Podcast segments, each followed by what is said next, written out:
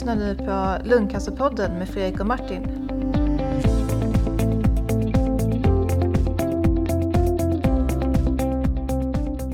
Hej och välkomna till Lungcancerpodden och god fortsättning får man säga. Eh, nytt år och ny lungcancerpodd. Eh, eh, med som vanligt eh, har jag Martin Sand lungläkare Martin Sandelin. Tjena Martin! Hallå Fredrik! Hur är läget? Jo men tack, det är bra. Ja. Det är nytt, nytt år och nya spännande löften som ska försöka finna sig, eller som man ska leva upp till. Ja, verkligen. Mycket nya spännande saker som händer också. Ja, det hoppas man. Eh, Jag såg där också bara innan vi börjar att um, um, influensan har ju dragit igång som tusan. Och den kom igång tidigt i år. Eh, innan jul så toppar den. Och, och vad man ser på de här eh, rapporterna från Folkhälsomyndigheten så är den i, i samma aktivitet nu som den brukar vara i mitten av, av januari annars. Det verkar ju helt... Och, och samma med det här RS-viruset har också dragit igång. Så att man får väl hålla, hålla i hatten så att säga. Precis, fram med spritflaskan. ja, Eller och då tänkte jag handspriten. Ja, just, det. Ja, Jag såg i Japan där så hade de faktiskt lanserat på flygplatserna att de har toapapper för telefoner. Så man kan torka Ja. av sin eh, mobiltelefon. Eh, För det är Okej. tydligen så att eh, mobiltelefoner innehåller fem gånger fler bakterier än en toasits. Mhm. Läste jag någonstans. Eh, Så att man får väl, eh, ja det är sprita allt och alla hela tiden. Det. Ja. Eh, nej men, och vi har en eh, jättekul gäst med oss idag. Eh, Roger Henriksson. Tjena Roger! Hej på er! Hallå. Eh, kul att du kunde vara med. Är- för alla er som inte vet så är Roger en, en em, Roger Henriksson är en lysande onkolog och han är även eh, chef för RCC. Ja, RCC Stockholm-Gotland ska vi väl begränsa oss till. Okej, okej. Ja, Hade jag varit chef då hade jag sagt att jag hade varit chef över allt. Och det kanske, det kanske är en attityd man har i storstan men eh, jag, är, ju- jag är ju chef för RCC Stockholm-Gotland och jag har ju fem stycken kollegor runt om i landet. ah, okej. Just det. Just det. Och, men sen är du professor i onkologi också Roger. Ja, just det. Jag är professor i onkologi och tumörsjukdomar uppe i Umeå sedan 1994. Och det är ju en tjänst som jag håller kvar på deltid. Just det. Vi fick kontakt med eh, Roger Henriksson här eh, på första hand genom eh, Monica Sandström som är eh, styrelsemedlem i Lungcancerföreningen och eh, även jobbar med Roger då. Eh, så att det har varit super att, att, eh, att kunna få eh, den kontakten. Eh, Roger, eh, berätta gärna lite om din bakgrund innan vi börjar. Ja, jag är onkolog som du säger sedan eh, 1986 så jag har jobbat ganska länge inom onkologin, 30 år. Stö- Större delen av tiden har jag jobbat i Umeå men eh, jag har också under den här tiden eh, varit jobbat inom läkemedelsindustrin i nästan åtta år och eh, sedan var jag ju också chef på Radiumhemmet under ett par år innan jag fick erbjudande om att bli chef för regionalcancercentrum vilket jag brukar säga är det bästa som har hänt svensk cancervård. För det har, det har verkligen gett möjligheter för eh, patienter och även professionen att vara med och forma hur eh, dagens och framtidens cancervård kan, eh, kan bli.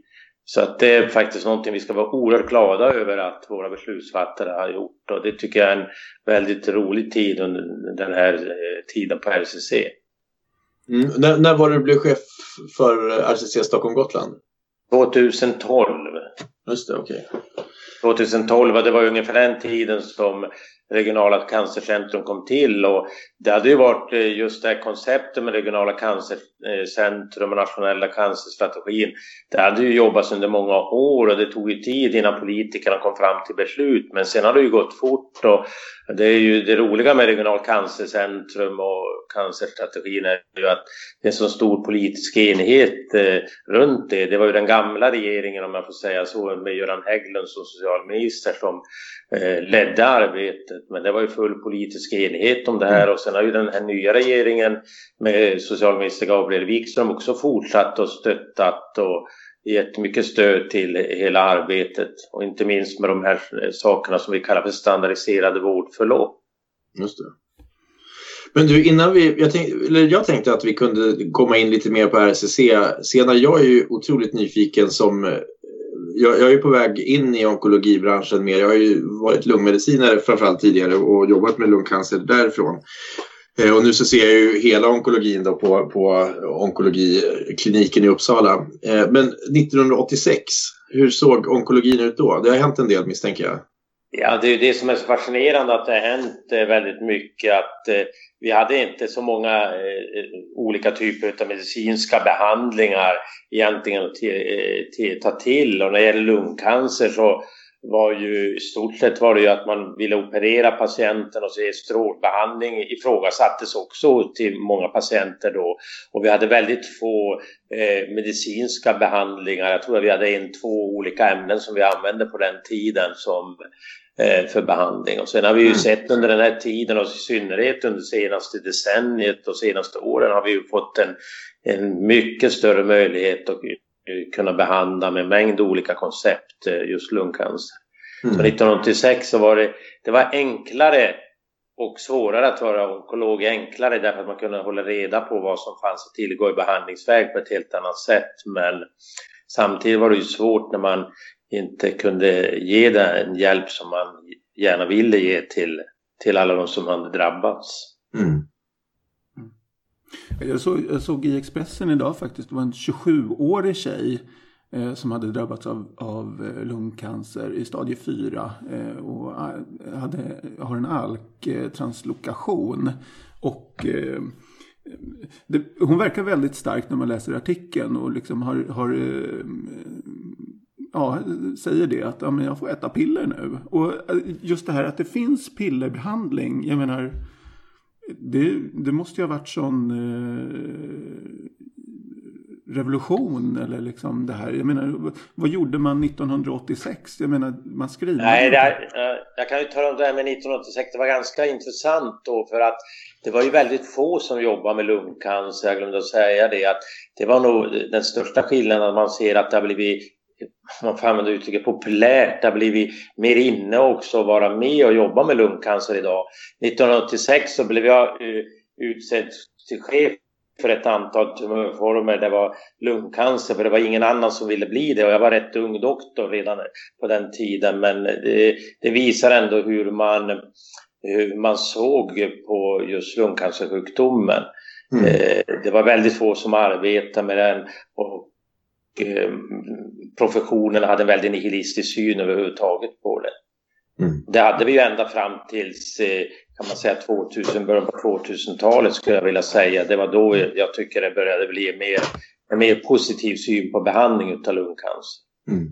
Och visst, och där tycker jag att man känner, det har vi varit inne på så många gånger i, under de här avsnitten, att just de här sista fem, fem, tio åren så har det varit en utveckling som har varit helt enorm. Alltså från, jag ska inte säga nihilism, för det fanns ju ett spirande hopp någonstans för tio år sedan, men det var ju fortfarande så att, att jag menar, ja, någonstans, vi, vi levde fortfarande kvar mycket i det här att, att det var ett års överlevnad och, och det var samma behandlingar i princip till alla. Ehm, och nu så har vi ju gått till att individualisera behandlingen något alldeles otroligt och, och man ser de nya preparaten som kommer är ju liksom otroligt eh, lovande många av dem. Ja, eh, så att, ja. Och det här känns, så, det känns som att vi bara nosar på eh, den utveckling som är på gång dessutom. Ja, vi är ju i början skulle jag vilja säga utan den här tiden med skräddarsydd behandling och, mm. och eh, mediciner och sånt har det ju kommit många, inte minst förra året också. Vi kan ju prata om det sen men när vi pratar om skräddarsydd behandling så tycker jag ju att eh, och jag vill verkligen lyfta fram att det är inte bara mediciner som vi har när det är en skräddarsydda behandling. Vi har ju också blivit mycket bättre inom vården, även om det återstår mycket, att ta hand om varje individuell patient och lyssna. Vad behöver just den patienten framför mig? Vi, vi tar ju mycket mer hänsyn till de mjuka sidorna än vi gjorde tidigare också. Mm. Och det tycker jag man ska lyfta fram nu i den här eran också, så att vi inte glömmer bort den biten. Mm. Verkligen. Jag menar, kontaktsjuksköterskornas, bara, bara den funktionen på sjukhuset, vilken vilken fullträff alltså att introducera sånt. Att man liksom som patient då, kan jag prata ur patientperspektiv, man får i alla fall i Stockholm så fick man en kontaktsjuksköterska som man liksom bara som roddade allting åt en och allting. Ja, man, ska, man skulle på röntgen och man ska eh, liksom det där och det där och där och liksom curla en genom hela systemet så att det liksom inte blir en... Ja, nej, nej precis och det är någonting som vi har fått i hela landet nu också, just det här stödet Eh, det, det, det, mjuka stödet om man vill kalla det. Och, och det är samtidigt väldigt viktigt tycker jag. Jag vet inte Fredrik vad du tycker som själv har varit drabbad men, men eh, kontaktsjuksköterskan är helt, eh, det är jättesuveränt att vi har fått den som du säger men jag tycker även doktorerna har förändrats också i sitt sätt att eh, se på patienter och anhöriga och det är väldigt viktigt att vi som är doktorer eh, Martin också tänker på den mjuka biten och inte säger att vi ska lämna den till någon annan profession. Mm. Mm. Nej, absolut, och där, där, har vi ju, och det är väl också en utveckling i det här att vi faktiskt, den här desperationen lite grann som, som fanns för fem, det finns ju, desperationen finns väl alltid någonstans, men, men tidigare så var den ju så avgrundsdjup när vi liksom såg att alla våra patienter i sena stadier progrederade och, och avled i princip. Eh, då, då, så var ju fokuset på det här att hela tiden förlänga överlevnaden, hela tiden förlänga överlevnaden. Eh, och sen så har ju eh, livskvalitetsbegreppet kommit in. Det är ju först sista tio åren som, som man har börjat få in det riktigt i studier och sådär. Ja, precis. Ja, och, och, även, och även med det här alltså informationsbiten som, och, och transparensbiten, att patienten ska vara involverad i, i besluten och, och förstå besluten, att det dessutom leder till en ökad överlevnad, en, en ökad livskvalitet och en trygghet och mindre resursförbrukande. Alltså den typen av självklarheter egentligen, att det börjar komma in, det tycker jag känns otroligt. Ja, nej, precis, det är helt enig med dig som säger, du tog upp det här om också att det är livskvalitet, men vi vet ju om att om vi har en god palliativ vård, som man säger en tidiga insatser utan stödjande behandling, så vet vi ju att vi förlänger till livet eh, mm. För patienterna. Och, men framförallt så visar det ju att vi får en bättre livskvalitet mm. under, under den här tiden som, som patienterna är med oss och, på, på det sättet. Så det är, tycker jag är väldigt viktigt att mm. eh, lyfta fram. Man märker ju att det händer väldigt mycket i, liksom, inom lungcancermedicinen. Och som sagt, och, och, och inom, eh, som du säger, inom eh, sjukvården också. Och, och, människorna som jobbar med lungcancer, det kommer nya läkemedel och, och hela det här. Eh, tycker du Roger att, att liksom den här stigmat som ändå finns kring lungcancer, att det har förändrats också? Hur ser man det över åren? Ja, man ser ju det väldigt mycket över åren. Och vi har ju, jag har ju skrivit ett antal artiklar till, till exempel i DN Debatt. Och, och där tog vi de första artiklarna och upp just behovet av att ge stöd till de patientgrupper som inte syns och hörs och som inte är kunder av egen kraft. Och, och, och där var ju stigmat att man inte skulle kunna eh, göra det här. Och jag eh, återmemorerar att eh, eh en en, en eh, dåvarande ledande professor som menade att eh, varför ska ni hålla på med kliniska studier och eh, forskning på den här patientgruppen att de kommer ju ändå dö. Och det mm. fanns en väldigt, väldigt nihilistisk syn som, som, som rådde då och som jag i alla fall och många med mig tyckte var väldigt, ja den var helt enkelt otrevlig. Mm. Och nu har vi sett att vi har en patient, fått en patientförening och jag var ju med en av dem som med Ola Brodin från professionen som var med och stöttade och drog igång också en patientförening för lungcancer och även för hjärntumörer som en annan som äger upp som vi också ser förbättringar på. Men bara att vi har en patientförening eh, som finns och arbetar är ju oerhört viktigt och bra. Mm. Sen pratar man en del om screening eh, angående lungcancer. Då. Vad tror du om det? Är det genomförbart i stor skala? Ja, precis. Ja, du, vet, du vet ju om, eller ni vet ju om att det kan diskuteras utav många och man kan ju ha olika åsikter men eh, jag tycker inte man behöver vara någon Einstein för att inse när man känner till tumörbiologin och så att en tidig upptäckt är bra. Vi har ju det accepterat i bröstcancer och tjocktarmscancer och underlivscancer hos kvinnor. Eh, och varför skulle det vara annorlunda då på andra sjukdomar? Eh, men eh, när det gäller andra sjukdomar som lungcancer så är det ju så att de kanske sprider sig tidigare än andra tumörtyper och därför måste man vara mycket mer alert och upptäcka tidigt. Men jag är övertygad om att screening kommer att komma och eh, att när vi får bättre verktyg. Idag arbetar vi mycket efter att det ska vara olika former av bilder, undersökningar, röntgenologiska undersökningar eller eh, för att kunna upptäcka en tumör. Men vi kommer också kunna upptäcka tumörer med hjälp av blodprover och så. Så att jag är definitivt för att vi ska arbeta för en screening och vi har ju tillsammans har ju vi några från professionen och företrädare för Lungcancerföreningen då eh, skrivit artiklar och försökt nu få Socialstyrelsen att titta på det här och det ska man ju göra. Mm. Det man väntar nu och det har jag full förståelse för är en europeisk undersökning som tittar på det här med screening men jag är, eh, tillhör de som är väldigt positiva till screening eh, för just lungcancer också. Eh, jag, jag, skriver under på det också utifrån dels de data som finns från USA där man ju har infört screening i det offentliga finansierade vård, programmet och, och som, en, som en eh, del i, i vården då för pas, vissa patientgrupper med särskilda riskförutsättningar och så vidare.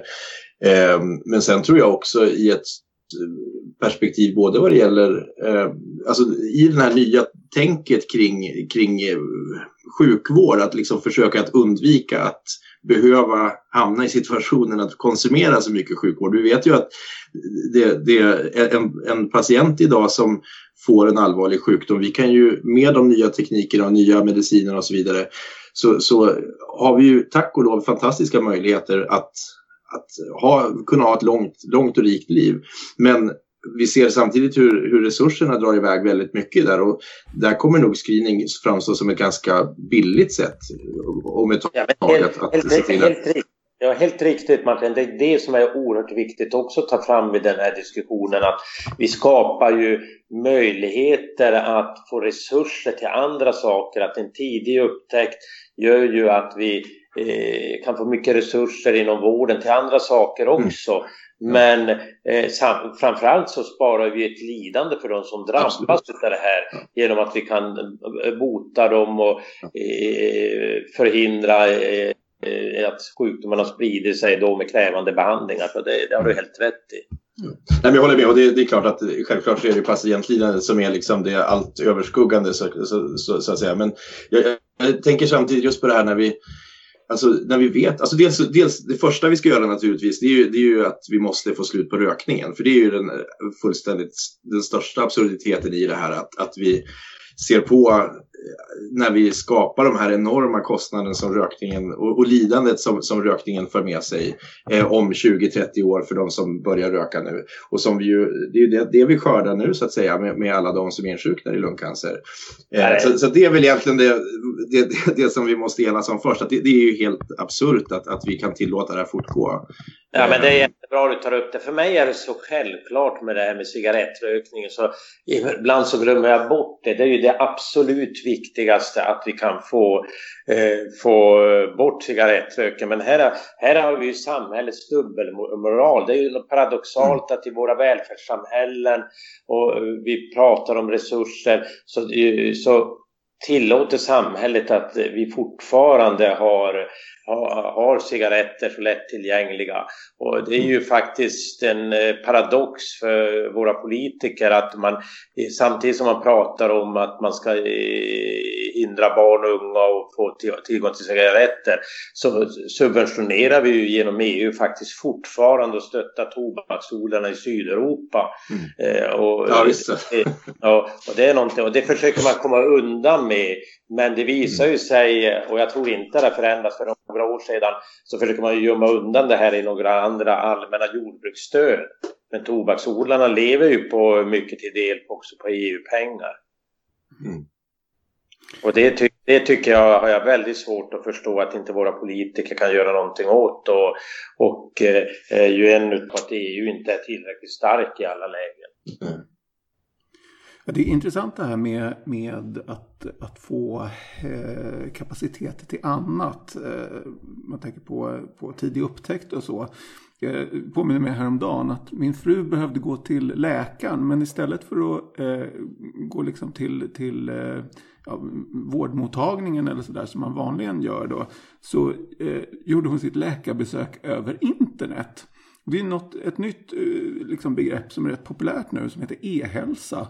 Eh, som gör att, att man kan eh, boka en, en tid med, med sin läkare eller med en läkare eh, över eh, telefon eller i en app i telefonen. Och sen så får man en tid och så ja, pratar man om sina problem och så får man sina recept. Och liksom, det här måste ju eh, jag menar komma att slå. Och, eh, anledningen, jag, ska, jag kommer till poängen här. Att, att det var att du Martin, du sa att på Asko där visades en, en fas 3-studie Eh, där patientstyrd uppföljning genom appanvändning visade otroligt starka resultat. Man fick längre mm. överlevnad och bättre quality of life och resursbesparing och så.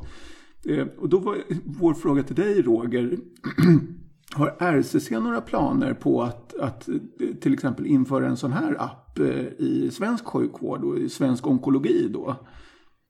Ja, den här appen, jag vet ingen studie, jag var själv där också och det var en fantastisk studie. Det var ju kanske en av de mer intressanta, precis som Martin har tagit upp. Att det var ju en kontrollerad studie som man säger, fas 3, som var stor och man tittade. Och då visade det ju sig att de som arbetade, om man säger via eller med den här appen, att eh, det gick mycket bättre för dem på många olika sätt. De mådde bättre, de fick en längre överlevnad.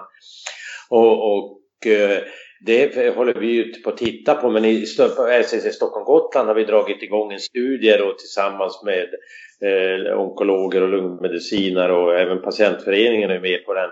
Där vi tittar om tidig, tidigt stöd till patienterna i form av palliativ vård verkligen kan vara någonting bra i Sverige. Och i det konceptet så kommer vi också titta så i ett, eh, längre perspektiv också på om vi kan stötta via via appar och internet. Så mm. det håller vi på att titta på. Och sjukvården i Stockholm och säkert i andra delar av landet tittar ju på vilket sätt vi kan vara ett stöd till patienterna via via e-hälsa. E-hälsa omfattar ju många begrepp och så, så att det är viktigt. Men samtidigt Fredrik, att, eh, jag vet ju att du, du är jätteduktig på det här med datorer och annat, så det är ju jätteviktigt, jag håller med dig. Så mitt dilemma i det här är att Många sjukdomar kommer man kunna klara av via internet men vi får inte glömma bort det som vi fortfarande, som jag tycker är väldigt viktigt, den mänskliga biten. Att kunna få beröra varandra, se varandra i ögonen, få byta och få bryta lite mer svåra saker. Vi kommer att behöva den där mänskliga kontakten även om jag tror att, som du är inne på, att eh, det kommer att se annorlunda ut i framtiden. Eh, det, håller jag, det tycker jag är en enormt viktig poäng Roger. Eh, just det här hur enormt viktigt mötet är, alltså det fysiska mötet, att, att kunna sitta och känna och titta och se små ansiktsryckningar eller ryckningar, eller jag menar, hur, hur man rör sig i ett rum, hur man hur man eh, ja, beter sig i, i, i relationer mot anhöriga och sådär. det är det som är läkarkonsten mycket, det, det som sker i det här patientmötet. Och det, det, får vi aldrig ta bort. Samtidigt så känner jag också just i den vård vi befinner oss i nu som ju blir allt mer pressad och, och man får ju rapporter från kollegor över hela landet hur hur de upplever att, att eh, man inte hinner med patienterna längre. Man hinner inte, alltså det, det är liksom, folk flyr, vården, sköterskor flyr och läkare tar andra jobb och sådär. Då gäller det att vi måste ju kunna hushålla med våra resurser så att vi faktiskt får tid att ha de här mötena. Att, att inte bara bli kvarts, eh, kvartsbesök där vi ska då å ena sidan ge ett, ett diagnosbesked och å andra sidan kanske ge ett eh, positivt besked och sen så liksom drar det över och så blir det varken eller bra för någon. Liksom. Eh, så, så jag tror just det här att, att kunna utnyttja de här resurserna som, alltså, som, som den friska patienten, för det är ju det vi eftersträvar ändå, att många patienter idag mår ju toppen eh, och behöver egentligen inte komma var tredje månad eller någonting och, och, och säga att de mår toppen utan det, de kanske räcker med att de kommer var nionde månad eller var, eh, årligen eller något sånt där. Nej, men precis. Och att de här resurserna sätts till de patienter som behövs på det. För att det finns ja. ett antal tumörsjukdomar där vi har en jättegod och bra överlevnad och vi kontrollerar de patienterna på samma sätt som de som har lite svårare sjukdomar. Mm. Mm. Och det, det jag håller jag med dig mm. Martin vi måste kunna se, se den biten också i, i, i de här sammanhangen. Samtidigt så är det ju så att det som är så paradoxalt i, i, i Sverige om det är så många som säger att vi är ett av de läkartätaste länderna, vi är ett av de sjukskötersketätaste länderna, men ändå så jobbar ju personalen häcken av sig som mm. jobbar inom vården och jag vet att det är pressat. Jag är ju själv också inom vården och vet att det är pressat. Samtidigt så mm är det ju, finns det ju saker och ting som vi kanske kan göra på ett smartare sätt också. Mm. Låt mig ta ett exempel. Vi har startat något som heter Diagnostiskt centrum i, i Södertälje. Och eh, för att kunna få en snabbare diagnos. Det är många patienter som far illa, inte minst lungcancerpatienter, innan man kommer fram till en diagnos. Och då var det så här för att uttrycka mig väldigt enkelt att eh, om jag som doktor skriver en remiss på en patient som kommer och gör en vanlig sån här som vi kallar för slätröntgen och då ser man en skugga på den. Då har regelverket eh, varit nästan så att eh, man tvingar då radiologen, eh, röntgenläkaren som ser det här, får skicka han tillbaka och säga jag hittar det här och då ska jag som doktor skriva en ny remiss till den på en datortomografi eller vad det kan vara. Och det tar ju en lång tid. Istället så har man lyckats få gehör för det här att om, om röntgenläkaren ser en förändring på den första röntgen, då beslutar röntgenläkaren själv om det ska bli en datortomografi. Och på det har vi kommit ner tiden på över en vecka genom den åtgärden. Mm. Och, och, och det, det, tar alla för självklart, men det gör inte alla. Det finns de, de, de av våra kollegor som fortfarande tycker att det är min patient, det är jag som ska bestämma vilka undersökningar ska, som ska göras. Mm. Det är ett enkelt men tycker jag lysande exempel på att vi måste ha andra arbetsformer än vi, vi har haft tidigare. Mm. Det verkar ju verkligen lite eh, trögrott. Eh, jag förstår att det finns strukturer men att, att, att det liksom är, det kanske är lite för fast då än att det kanske borde vara lite mer agilt helt enkelt. Eh, och det är ju Nej, det, det, precis. Vi jobbar ju någon vi jobbar ju på ett, i vissa avseenden på ett gammalt, gammalt sätt och, och det är ju här en utav, det är en kulturell förändring som sker inom vården och på både gott och ont. Man får inte ändå glömma bort att många läkare eh, har ju sin speciella kompetens som ingen annan yrkesgrupp har och det kanske glöms bort ibland och det tycker jag är väldigt viktigt. Men det som, mm. är, det som har varit bra nu som har skett är ju att vi får en respekt för alla yrken eh, som behövs inom vården och vi behöver ju nya professioner så det måste vi med men man får samtidigt inte glömma bort den gamla som du var inne på Martin att den gamla doktorskunskapen och skickligheten den gamla sköterskekunskapen och skickligheten mitt i allt det här nya. Mm. Vad skulle du säga är de största utmaningarna för svensk cancervård idag? Det är, det är en jättebra fråga eh, och eh, Eh, en av de största utmaningarna just som det ser ut nu, det är ju kompetensförsörjningen tycker jag. Det är en viktig del i det här, att vi verkligen får rätt kompetens på rätt ställe i rätt tid och för rätt patient. Och vi måste, den individualisering eller skräddarsydd behandling som vi pratade måste också omfatta att professionen är, så att säga också blir skräddarsydd för de olika utmaningar som man möter med en svårt sjuk cancerpatient. Det tycker jag är en viktig del. Den andra stora utmaningen det är, det faktiskt faktiskt vad, vad kan vi Eh, kan, vad kan vi tillåta att en behandling kostar som du var inne på Martin? Att många behandlingar kostar ju väldigt mycket. Och i det här fallet så vet jag att kanske inte alla håller med mig men jag har ju själv jobbat inom läkemedelsindustrin och vet ju också eh, att eh, man för att kunna få fram ett bra läkemedel eller en bra strålapparat eller vad det kunde vara, då måste det ju, man visa att det är lönsamt. Man måste ju tjäna pengar på det, det måste man vara medveten om. Men samtidigt när man pratar om pengar, vilket vi, vi kommer inte ifrån det oavsett, då är det ju inte så att det bara så många säger att det är landsting eller samhället som har en dålig etik. Jag tycker när man pratar i en situation om att köpa och sälja så måste både köpare och säljare ha en etik. För jag tycker personligen att det är en skillnad om jag ska köpa en eh, bil och så har jag välja mellan en, eh, en Skoda som är billigare än en dyr Mercedes och tillåter inte min plånbok att jag köper en Mercedes, då får det bli en Skoda. Men när det gäller livshotande läkemedel så kan vi inte ha samma etik i, i, i, i en sån här diskussion. Och det tycker jag man måste komma till fram till inom, också inom läkemedelsindustrin. Annars så kommer inte samhället ha råd att göra det här och det ser vi ju många exempel på utomlands inte minst men även i Sverige att vi får en ojämlikhet mellan regioner och mellan olika befolkningsgrupper när det gäller också insatser utav olika behandlingar.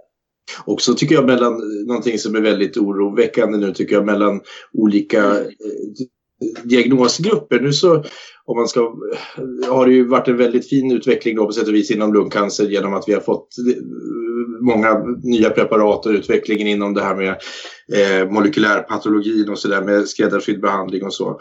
Men, men, samtidigt så ser vi ju då andra tumörgrupper som ligger oss nära men även de som, ja, som vi inte kanske sysslar med traditionellt inom, inom lunggrupperna. Eh, så, där, där det inte är så stora patientgrupper. Mesoteliom är en sån grupp där det rör sig om mm, 150, 150 fall per år de kommer ju få vänta tyvärr då extremt länge för att man, om, om det ens någon gång kommer komma en studie som visar att man faktiskt har nytta av vissa av de här läkemedlen. Och det där tycker jag är en oerhörd orättvisa. Att det kan vara så att man vet att en, en viss typ av mutation har en fantastisk effekt eh, och man visar inom till exempel lungcancer, där godkänns ett preparat. Men det finns då en annan tumörgrupp som, där man kanske inte har drivit den här studien och där tillåter man inte behandling trots att man har goda anledningar att tro att det finns en väldigt stor nytta. Det där är ju ett, ett, också tycker jag en orättvisa som blir allt mer tydlig ju, mer, ju, större, ju större paletten av läkemedel blir så att säga. Du har helt rätt och är, du är inne på en, den, egentligen den tredje stora utmaningen som vi har. Eh, som jag tänkte säga, det är just den ojämlikhet vi har.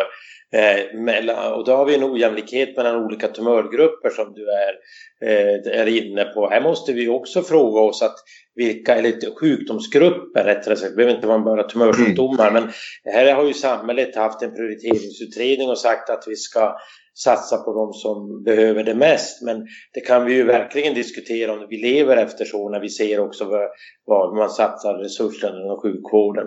Det är ojämlikhet mellan olika tumörgrupper eller sjukdomsgrupper men sen har vi en ojämlikhet mellan beroende på var man bor som också måste tacklas och som en utmaning. Men inte minst det som kanske är det svåraste att också tackla, det är den skillnaden som finns mellan olika socioekonomiska grupper. För Martin, det är ju svårt för oss som jobbar inom sjukvården att se att vi Även om vi inte tror det så ser, verkar det ju som vi beter oss olika, bemöter på olika sätt eh, patienter beroende på varifrån, vilken position de kommer i samhället. Och där tror jag vi måste verkligen lägga klutarna till och ta upp sådana här frågor redan i grundutbildningen utav läkare så att vi är medvetna om de här sakerna. Mm.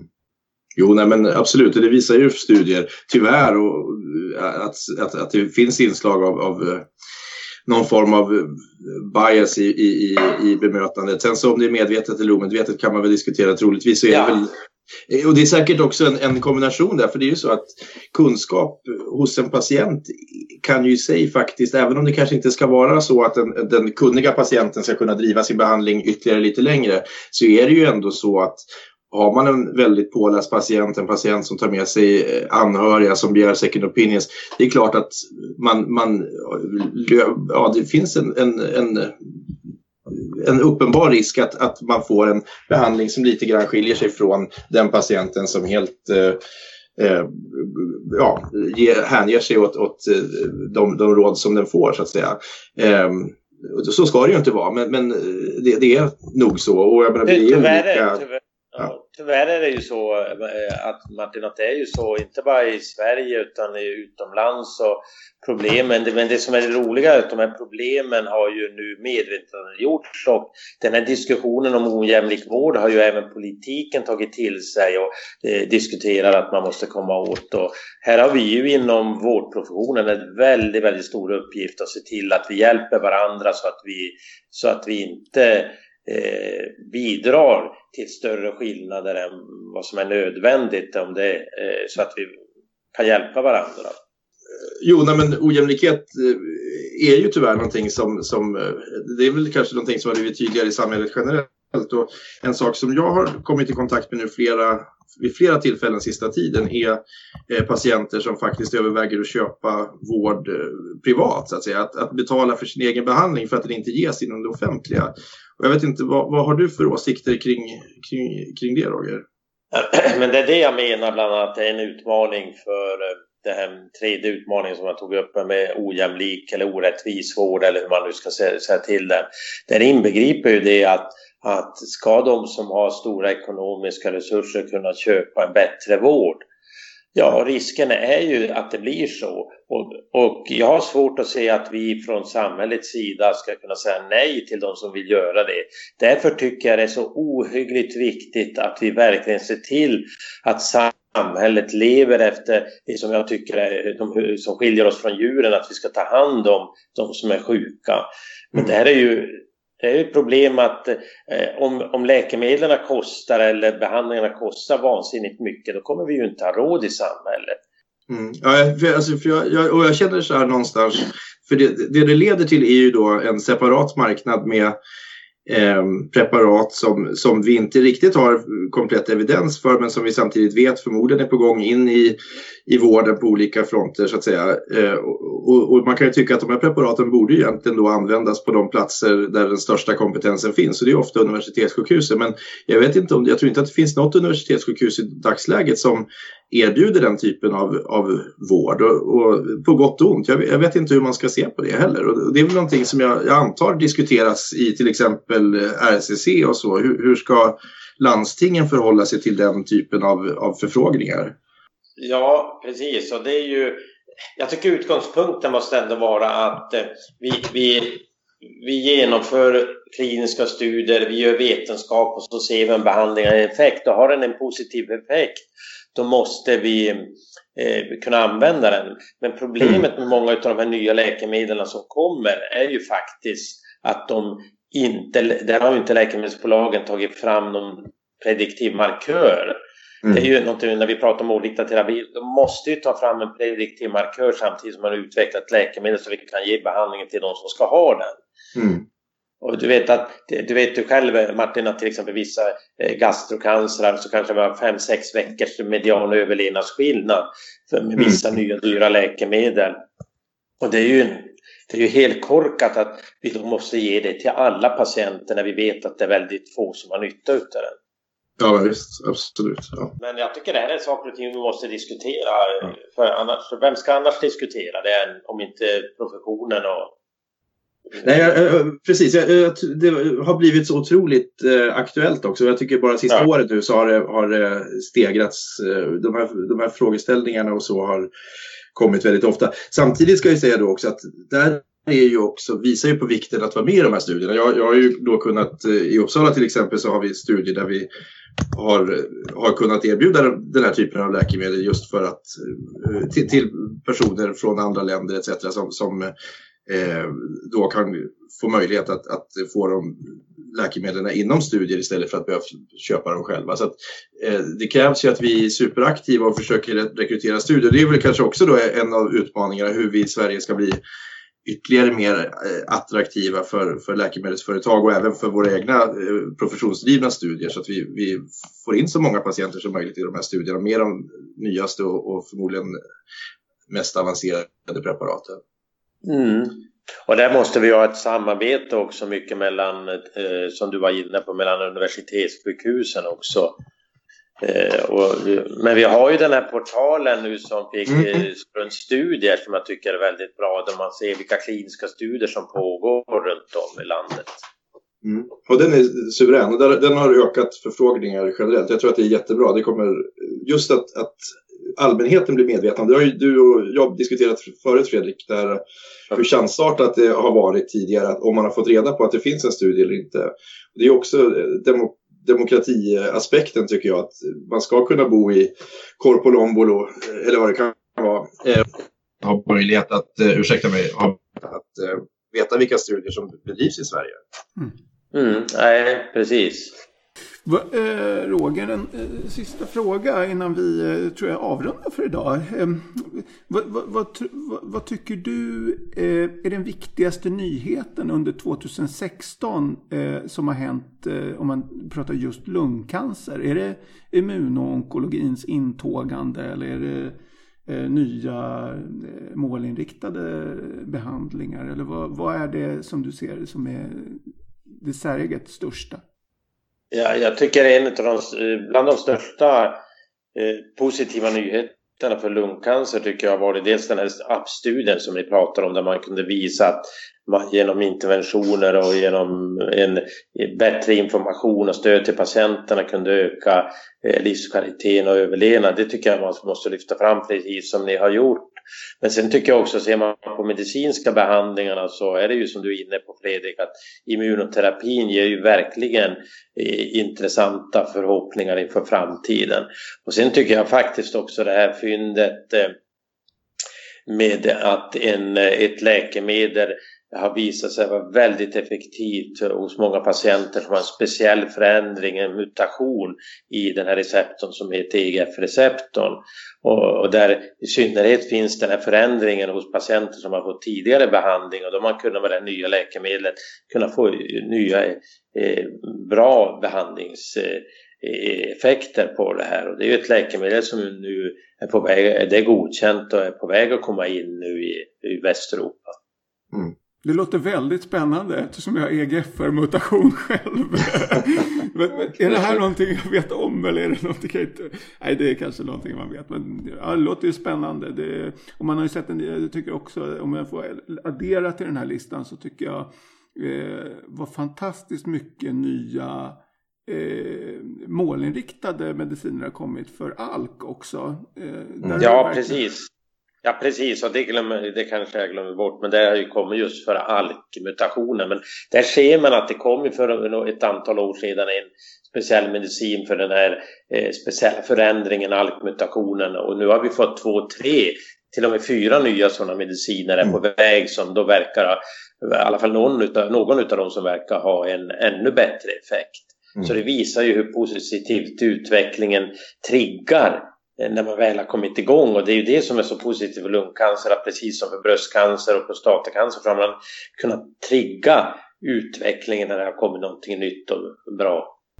Otroligt. Ja, jätteintressant pratstund och jättegivande får jag säga. Vad, vad tycker du Martin? Vad, har vi något mer här och, och, och, och, och plåga Roger med? Nej, men vi, vi kanske har chans att återkomma till honom i, i fördjupad diskussion kring RCC och, och nationell jämlikhet och så. Det vore ju kul att fördjupa sig i någon gång och kanske ha ytterligare någon någon, någon gäst med i, i ett sånt dialog. Det skulle vara fantastiskt Roger. Men du ska... ja, jag, tycker, jag tycker faktiskt att det är en av de viktiga frågorna. Det jobbar vi väldigt mycket och jag brinner just för det här mm. jämlik, rätt och rättvis behandling. Så det ställer jag gärna upp på om ni vill i framtiden. För det är någonting som vi bör beakta som jag har sagt. Kul.